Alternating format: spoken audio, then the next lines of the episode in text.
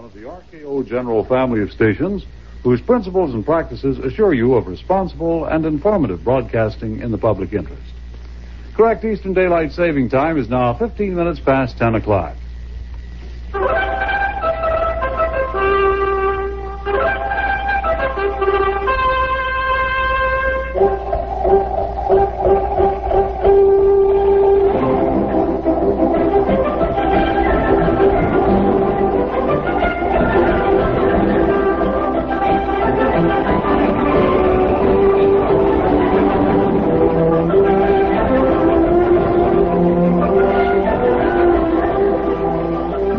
Shepherd, mysterious character who aids the forces of law and order, is in reality Lamont Cranston, wealthy young man about town.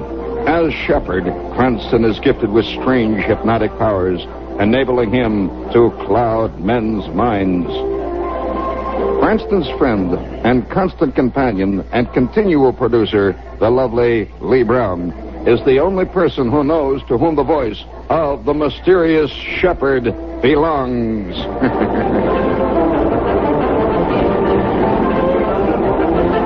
the weed of Whoopi bears bitter fruit. Whoopi does not pay. Shepherd knows.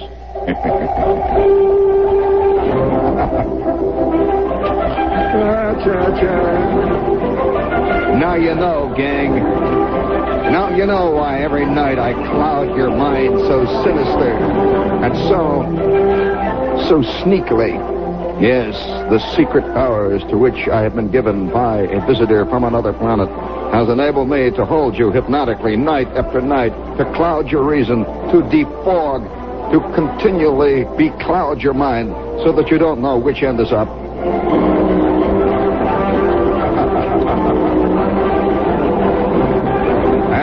Strangely enough, the mysterious shepherd is sent to you night after night as a public service by this station.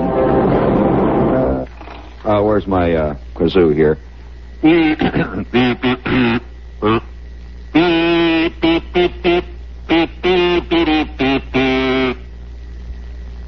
Would you, uh, Carney, would you please give me some delicate, fragile, mid-Victorian music of an English stripe, please?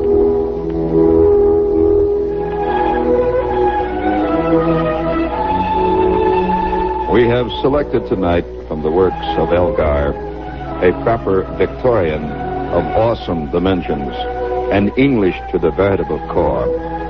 We have selected the music tonight of Elgar to begin tonight's salute to the indomitable British and the strange kingdom that they inhabit.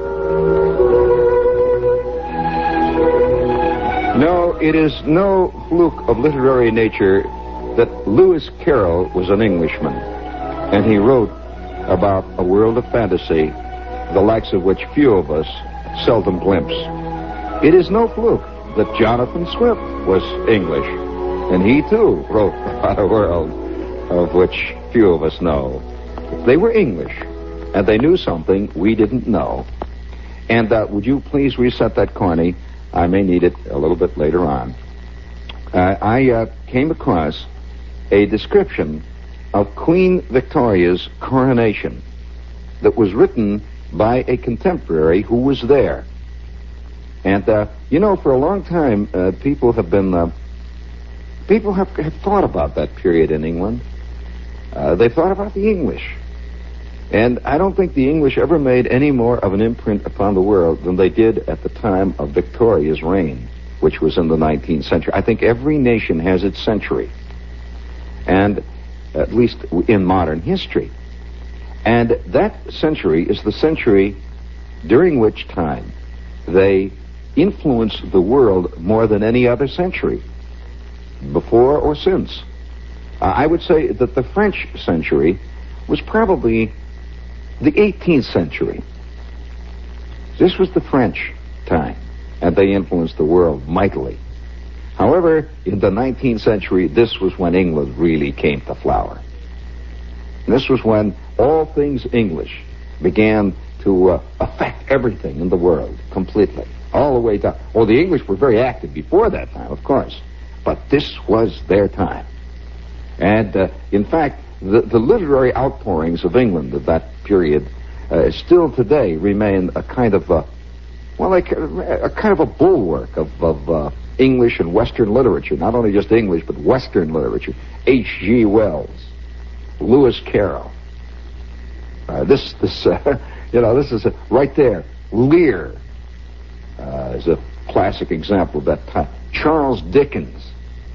These were all Victorians. And they lived in this strange, uh, surrealistic world of even Jack the Ripper.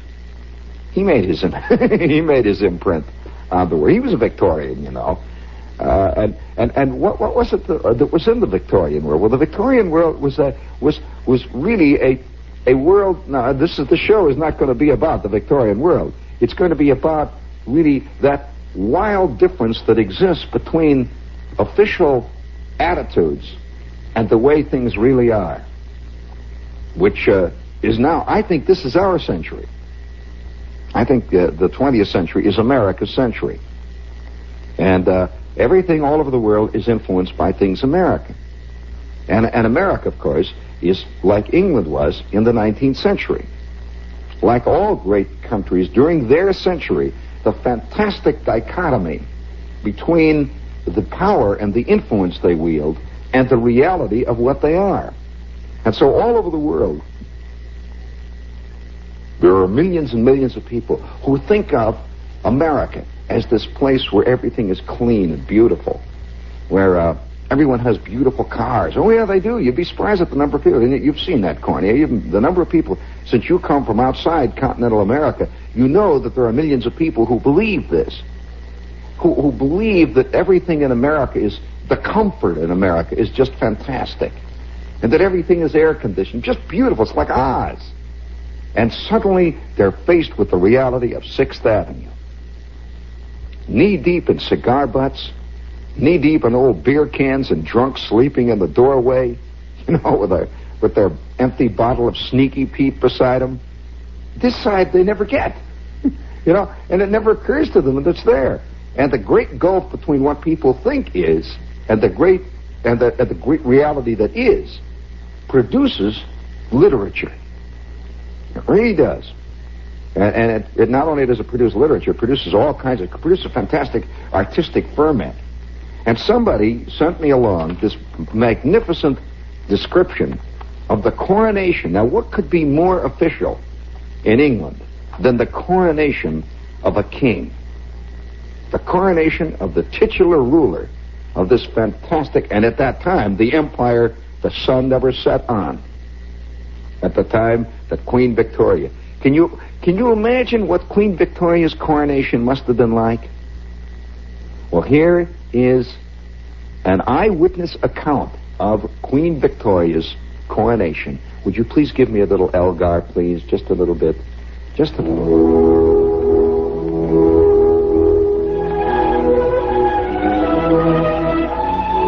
Those were days of formal gardens.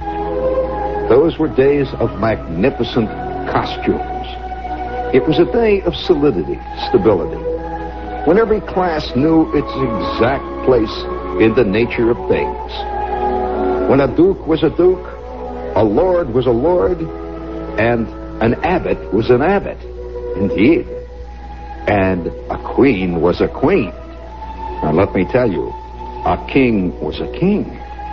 Those were the days of the magnificent structure.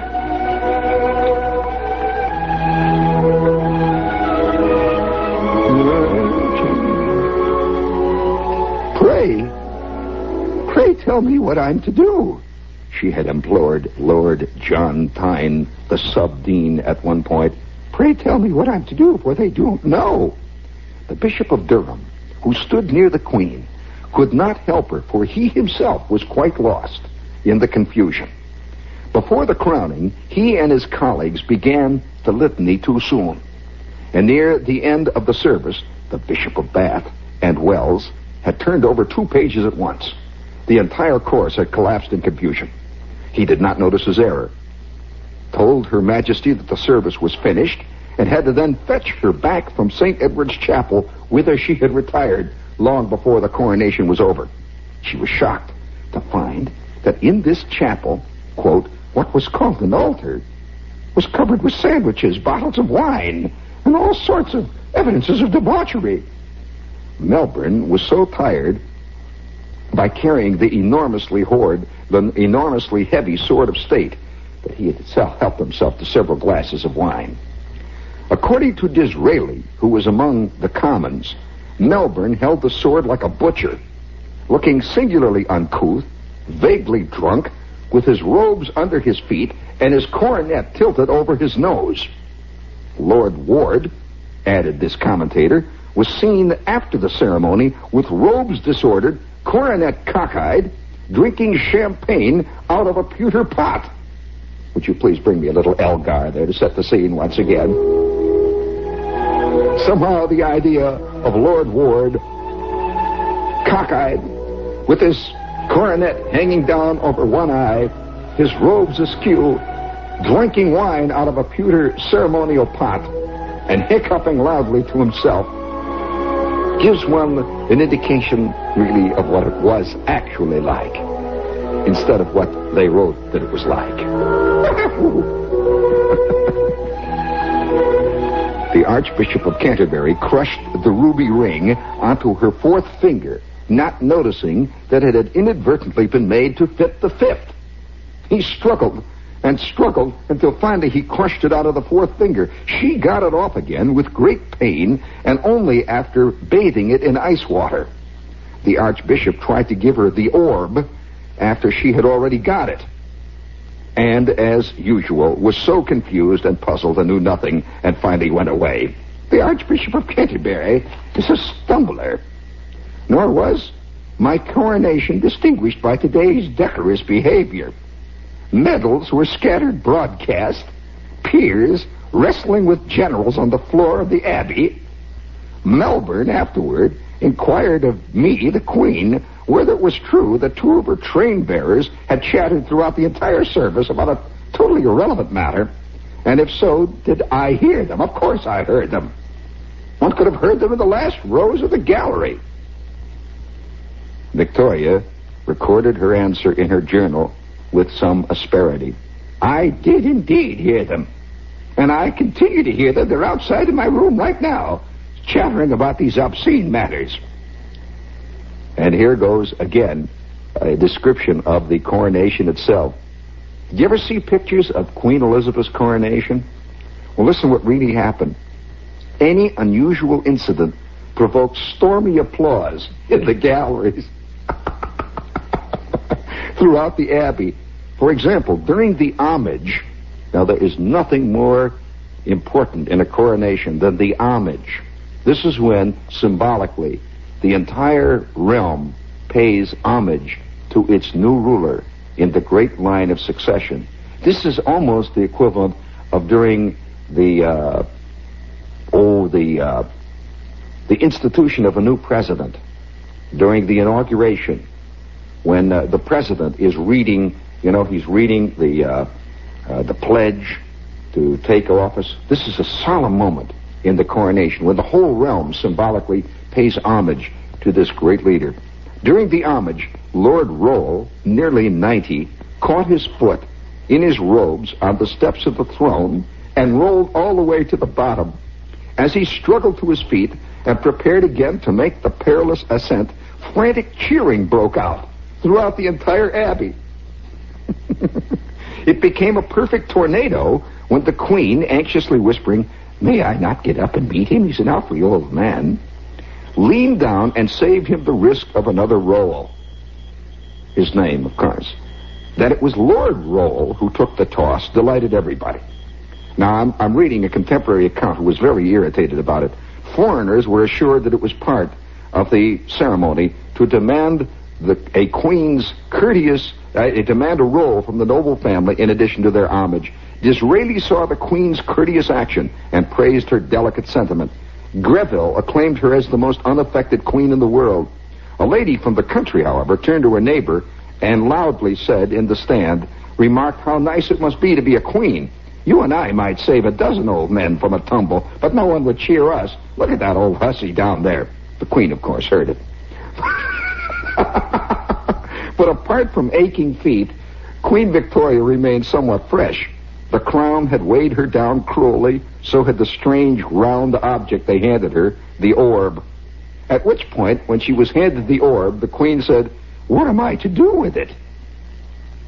Brack, your Majesty is to carry it if, uh, if you so please. Am I? It's very heavy. What do you do with it? she asked. Again, this was heard in the gallery, which replied by an enormous storm of applause. Bring this on again. and you know, whenever Hollywood makes movies of queens and so on, they, they always completely ignore that side of it. The idea of Queen Victoria, they give her the orb. She says, what am I supposed to do with this? And an enormous crowd up in the gallery applauding when she says that. You could not conceivably write a more satirical scene than that would act, that actually occurred. You know, this this is the basis of it, I guess. Uh, I read this thing and I thought, what a fantastic scene that must have been. And here was a guy writing it down as it happened. This is an eyewitness report of the coronation of the Queen. Now, it's very funny when you read it. Did the guy who wrote it knew that he was writing something funny? Did he recognize it as satire? No. He just recorded what, and that is the essence of true satire. You know, many many kids will write to me and they'll say, Shepherd, uh, I'm interested in humor as a as a form of expression and a, and as a budding writer. Can you give me any tips? Well, kid, the only tip I can give you is report exactly what you see. That will be humor. I mean, seriously, really, I'm not being facetious. I'm being actually truthful and honest about it. Report what you see. Don't exaggerate it. Not at all. You notice this writer did not exaggerate what the Queen said. What am I to do with it? That's all she said. And then he went on and said, a storm of applause greeted this remark. Well, there it is. Report what you see. And so as I walk along 6th Avenue, knee deep in cigar butts, I report what I see a bum in the doorway of Tiffany the other night, for example. He is lounging, he is, slumped down on 57th Street in, of all places, the doorway of Tiffany's. And he's got this, this bottle, you know, the bottle they always carry in the bag. You notice that little nicety that bums somehow have an urge to cover up their bumdom by carrying the bottle of Sneaky Pete in a bag as if you don't know what it is that he's drinking out of. You, does he give you the? Does he? Does he want to think that he's eating grapes out of a bag or something like that? And so here's this crumpled bag lying beside him, and you could smell this green wine, you know, just filled the whole doorway. And he is slumped down, and right next to him there were three ladies looking in at this magnificent carved crystal object, which was of a swan. It was the opening of the ballet and the, the theater and the opera season, you know. And so they had this symbolic cut crystal swan that must have cost at least $190,000. It was lit with blue lights. And these ladies were all standing there, very proper ladies on 57th Street, obviously Lincoln Center fans. And they're standing, of course, you can just see their worship of Lenny Bernstein squeaking out of them. And next to them is this bum. And he sees them, see. He sees these three ladies, and he's trying to get to his feet. And he finally gets to his feet, and he staggers over to them. You know, it's like he's swimming underwater and you could he's trailing these fantastic clouds of sne- sneaky Pete gas. You know, he's just trailing them, and he could, uh, uh, uh, could you could you help a guy get the? I, I want to buy a subway token. I want to get to Queens. he's putting the arm on him. And he's pretending, of course, that what he wants to do is take a subway to Queens for God knows what reason. He wants to. and one lady says to the other, she says, Oh, the poor man must get to Queens. Uh, do you have a subway token? And Marge, who was the lady she was talking to, reaches into her purse and she says, Yes, of course I have. And you could see the glaze come over this guy's eye. They were going to give him a subway token. That ain't exactly what he wanted. and all of this took place in front of Tiffany's. Now, I was there. I saw it. So the, the essence of humor is to report exactly what you see. And speaking of unconscious humor, This is WOR in New York. Hit the button, please, Cornelius.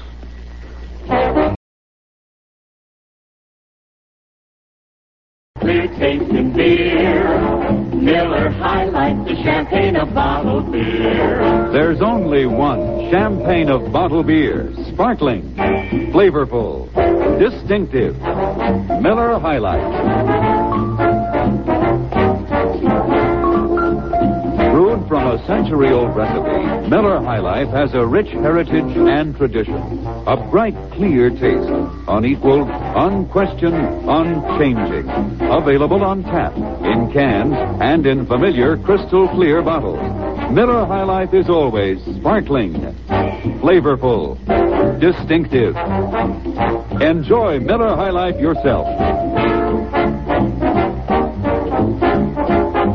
Miller High Life, champagne of bottled beer. Yes, Miller High Life, the champagne of bottled beer. Uh, cha cha cha cha cha. Somehow, uh, who do you think would play Lord Ward in the movie of the coronation of Queen Victoria? He's the one that was described as his, having his coronet cockeyed, drinking champagne out of a pewter pot, his robes flying in front of him.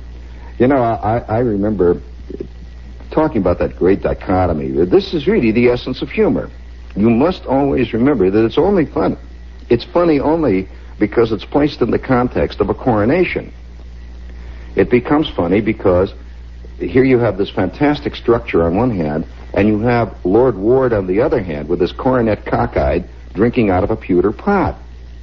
Now, what is funny about the scene of the bum is not the fact that there is a bum, or that he's putting the arm on three ladies, but it was done in front of Tiffany. And uh, these ladies were looking at a swan that was carved out of crystal. Now, God only knows what their relation. I've often wondered what nice ladies, and, and the world is full of nice ladies. I'm continually getting letters from, Dear Mr. Shepherd, it's difficult to believe that the things that you describe actually happen. My husband Charles and I have been to New York City many times, and we have not seen. I, I, I want. It must be wonderful to be the nice old lady type. Now, old ladies, nice old ladies. Now, I'm using that as a generic term, Corny. They can be any sex and any age. I'm not using it to describe eh, because many old ladies are not nice old ladies. They're human beings who see what it's all about. More of them are those than the other kind. But what I'm talking about is the kind who who just it, the world is kind of a nice big cream puff composed of people who are nasty to cats. Their idea of the worst thing that can happen. I saw this person actually dragging that nice little poodle down the street. Well, I went up to him and I gave him a piece of my mind. And that's the only kind of evil they actually ever see. That kind of evil. It's the kind of person who can wander through the world and never see the slums of Bombay. And, you know, and they really are that way. Uh, and, and I've often, I've often envied that kind of mind, really. it must be a nice, great, peaceful mind, you know. It must be great to live in a world where you just don't see anything at all. Uh, oh yeah, and, and then, and then that kind of person also has another thing going for them. They often say, well, uh, of course, uh, things are just going from bad to worse, but I, I feel that one day, if things will get back to normal, people will. that's that's another, you know, that the things will get back to normal. In other words, the little irritating things that they, they, they're beginning to suspect that things are not exactly the way they think they are. But all of that will clear up one day, and things will become what they think it is, somehow magically. And uh, this is a this is another nice uh, uh, thing that I've I've, uh, I've often admired. Speaking of uh, speaking of that world, uh, that that that strange world of of uh, of not making contact. You know, perhaps it's one, this this problem is so vast that there's no real way to attack it. I saw a critic the other day writing a writing writing a writing a long involved critique of, of why television does not touch on real life. And he went on to talk about the Beverly Hillbillies, which is a fantasy, and he went on to talk about uh, I Love Jeannie, whatever that thing is, and he went on to talk about all these various shows, see, that were all based on fantasies. And he seemed to think that television was perversely not doing this, or it was pandering to the taste of the audience in so doing. Well, I, I beg to submit, having been around many writers and people who work in the vast entertainment and or slash uh, communications business, that over the past 10 years, there has developed a great gulf between those people's lives and the lives of the people who are just walking around scratching, watching this stuff. The gulf has gotten so great that there is absolutely no area of mutual communication between them. Now, what does this produce? They have to decide then on neutral ground. And so the neutral ground becomes uh, the Beverly Hillbillies, which is a, a kind of thing that is, is, is, is almost like the land of Oz. It has no relationship to a hillbilly or anything else. It's just a lot of funny little shticks. It's like I Love Lucy multiplied by a thousand, and that's about the end of it. Now, uh, what what am I trying to say here? I'm trying to say really that in a sense, the the, the, the hardly anything is done deliberately. Hardly anything is done uh, with an attempt to not deal with this subject or not deal with that subject. It's all done unconsciously. In fact, to, to, to such an extent that many of the, the real life problems that you and I live with uh, just don't exist in the world of the great people who put things on. just, uh, and so they don't recognize them at all as problems. Not a bit of it. There's no such thing. Uh, uh, no such thing as a as a parking problem. Let's take a little simple thing like a parking problem. To a guy who comes into New York every day in a chauffeur-driven Cadillac, this is a you know this is a uh, this is a highly abstract problem. Now I'm using a very superficial problem here to illustrate my point. But that's how deep it goes. Even those little problems they would not really quite understand. Uh, I, I wonder yeah, and, and we continually, I think one of the one of the major difficulties in our world today is that we continually elect people to office who come from a world that is totally remote from the kind of life that is lived by 99.9% of the population that they're governing. Now, maybe, maybe in America we are getting to the point now where we really believe in aristocracy.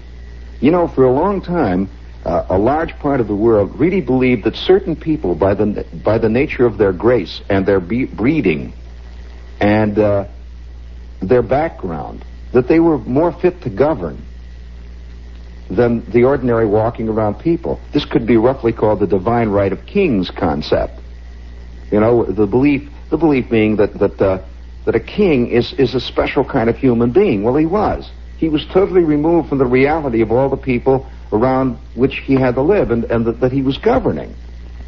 And so naturally, the great gulf between the palace and the walking around people was unimaginable. It was a, a fantastic gulf, as in the case of, of the day of, of Queen Victoria. Uh, the, the elegance that Queen Victoria and her people lived in had to be compared with the unimaginable slums of the people that they governed. And there were no slums in the world like uh, the slums of London. None at all. and, and so people like Dickens came along and wrote about that world, the slums of London. And uh, it was it was looked first of all it was looked down upon uh, by large numbers of people who thought this was a you know this was a, a not a fit subject for a writer to write about. That what he should really write about is lords and dukes and queens and and uh, uh, love romances uh, between uh, princesses and one thing and another. And so when, when Dickens began to deal with this kind of reality, uh, Dickens hit a very sore spot and became really a writer of the people.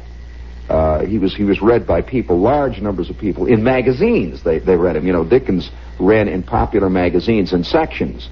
He ran in, in uh, uh, what we would call installments today.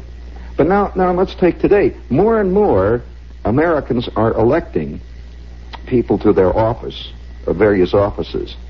The patrician today is very much in vogue. Uh, and, and I don't have to go very far back in history. I mean, you all know various, uh, all the way on up to presidents, uh, people who come from fantastic wealth and have lived a totally good life. You know, their their life has been has been the kind of life that kings lived in earlier ages and in different countries. They're our equivalent of kings. They they are our equivalent of what you might call the landed gentry and the aristocracy, uh, which really, in a way, is totally uh, diametric to the idea of democracy itself. And so, when when a common man becomes president, we don't we, we distrust him Again, showing our basic belief really in the divine right of kings. Uh, I think one of the reasons why Truman was not liked by large numbers of people, he was obviously a man of the people, really, genuinely. You know, he came from a small town in Missouri, and he, he tried to run a, a, a, a haberdashery shop and didn't make it, and he was self-educated, not really self-educated, he paid his way through college and worked all the way on up. And so naturally, he's not the kind of man you would, you would trust primarily because what we really trust is the patrician. We trust the king. We trust the queen. We, we trust the lord and the duke deep down inside. We may think he's evil, but we think he has a right to do it, which is even more so uh, sinister. You know, very, very. This gets uh, deeper and deeper into the subconscious. About, I'd say, about the second year that I came to New York. This was long before this this uh, trend became such an obvious trend where rich men were always elected to office in almost every given state. And you know, you know, the, I, I suspect this, Corny. I think that most people would be inclined to think that the reason a rich man gets elected is because a rich man can afford to spend all that money on a campaign. No, not at all. Because most of the money spent on the campaign for a rich man is usually spent by the party that he's running for. He's not spending his own money except in very rare cases. Why does he get selected in the first place? Because the party itself is composed of ordinary people who somehow, when a very wealthy man walks into a room, there is something, a kind of aura immediately happens. You know that thing? When a multimillionaire walks into the room, everybody somehow vaguely feels he's a special human. He must know the secret of life. He must somehow know something that we, the ordinary people, don't know. But let's put it on the other foot. There's a lot of things that we, the ordinary people, do know that he can never know. And that is basic. That is a very basic thing. A very. Have you noticed that that, that when when a when a, a person in showbiz, I mean, I'm talking about successful showbiz people, really big showbiz people, when they get really big, they rarely refer to their earlier days of struggle and poverty, comparative and uh, non-bigness. They rarely refer to those days. Once in a great while, they may refer to them uh, in passing, but only to describe those days as on the way to his present greatness. Now, this is one of the sure, and so they recognize that the public instinctively is drawn to the what could be called the aristocracy, the kingship, and so uh, a, a, an actress uh, will buy a gigantic house overlooking uh, San Fernando Valley. And somehow the idea that at one time she sold uh, she sold refrigerators at Macy's is rarely mentioned. And if it's if it is mentioned once in a while, it is only mentioned that she was only there for a short time while she was on her way to becoming a princess, and she was there, uh, sort of, uh, you know. Uh, and and so that that's part of that business, you know, to hide this fact that you were one time a real person. Speaking of real people here, do we have any more? Oh yes, we've got uh, got a couple of commercials. We better get them out of the way here. Before. Is this boring you, by the way? Is this is this? Because uh, I'm fascinated with the idea of the special person, the king, the star, and I. I, I noticed that, that. Have you noticed that, that the actors who make it in politics, Ronald Reagan, uh, George Murphy, these are actors who were stars. Uh, uh, yeah, Ronald Reagan did not play secondary little roles. He was a star. I just wonder whether a bit player could make it. You know, who, who somebody say, let's say, could uh, could uh, well, let's see. Who can we think of who was who was a featured type player? Uh, Pangborn. Uh, what was his name? Pangborn was in about five thousand. He's he he's, he just recently died. What was his name? All right. Uh, any one of uh, could Eugene Pallette get elected to the presidency? Well, Eugene Pallette never was a star. He was always the, the little businessman who came in in the second act and told Ronald Reagan, yeah, I, hey, young fella, nobody's going to marry my daughter unless I know all about him.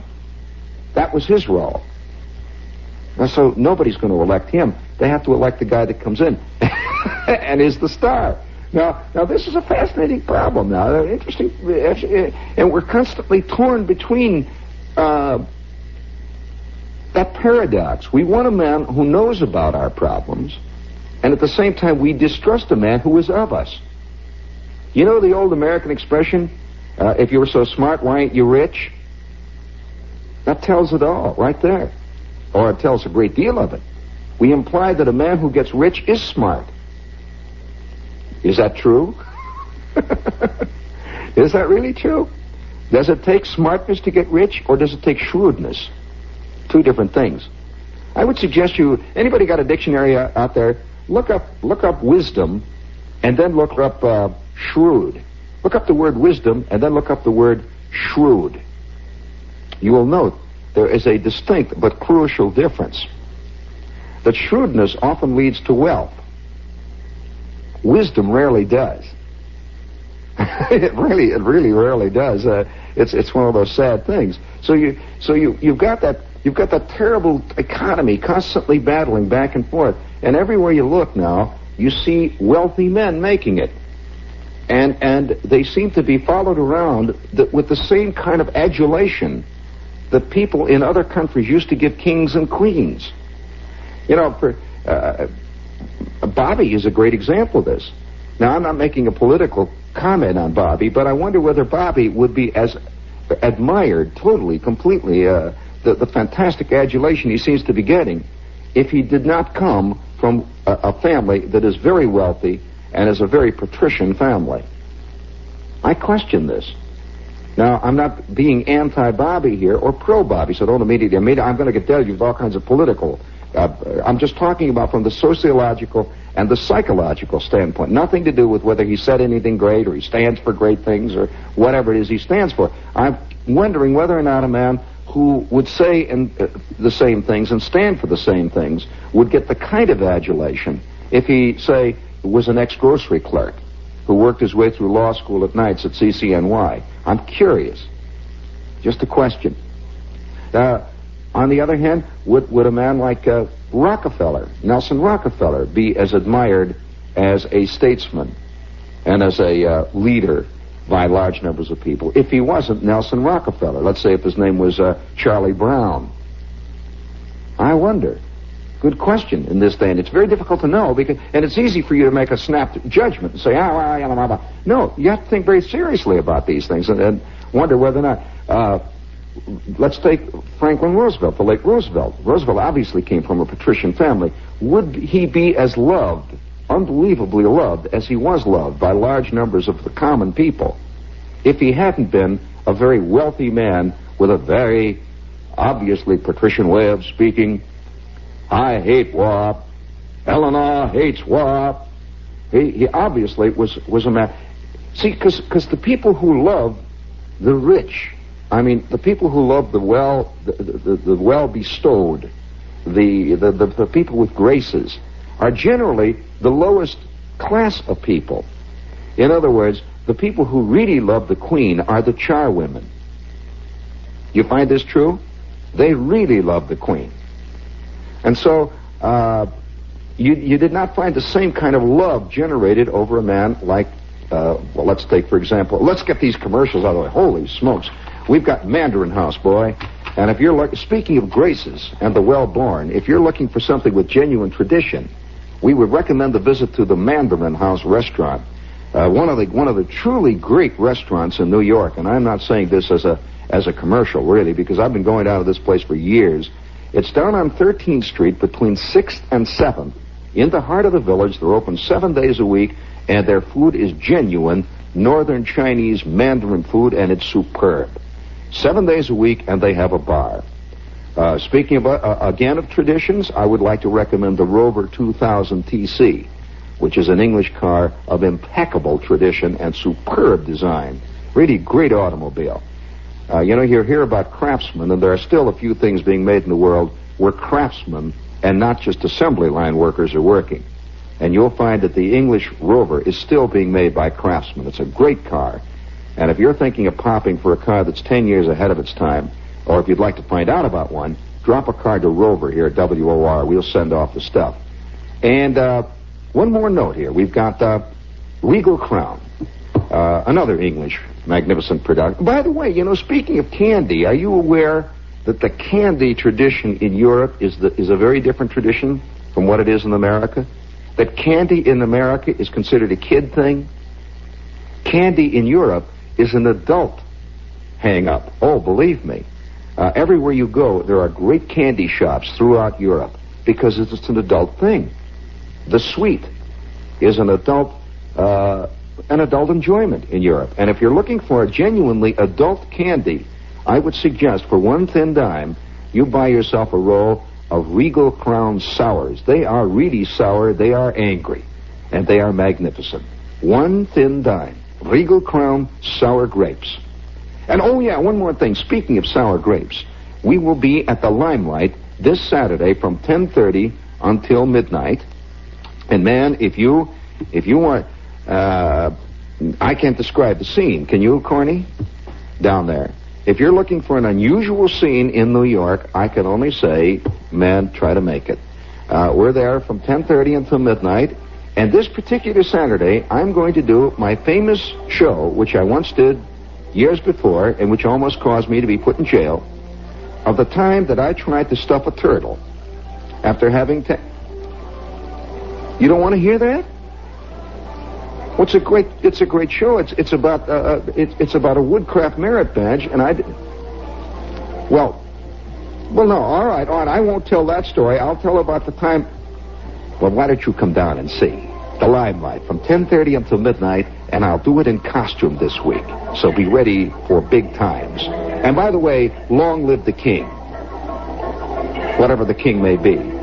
I mean, you know, everybody's got his own particular king, whether it's uh, Bobby or whether it's uh, whether it's uh, Nelson or whether it's uh, Mr. Harriman. I mean, you pick you whatever king you want. You know, go all the way. Well, uh, maybe you like the other kind of king. Maybe you like uh, Ronald or, or uh, George Murphy. Or, gee, I'm sorry that that Mar- well, maybe in a couple of years, maybe Brando will run for office. I don't know, on the hip ticket. I don't know. But the, uh, everybody's got his own king. I wonder if so many people would love the Beatles if they weren't so rich. You know?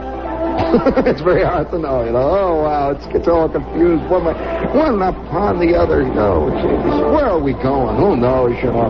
What was it that the, that the white rabbit said to the queen? No, no, no, it was the queen that said to Alice about the croquet game. Uh, well, well, you got to make up your rules as you go along. That's the way the game is played, you know. This is a recruiting announcement for the Agency for International Development. They're not asking you to do something easy. They want you to go to Vietnam for two years.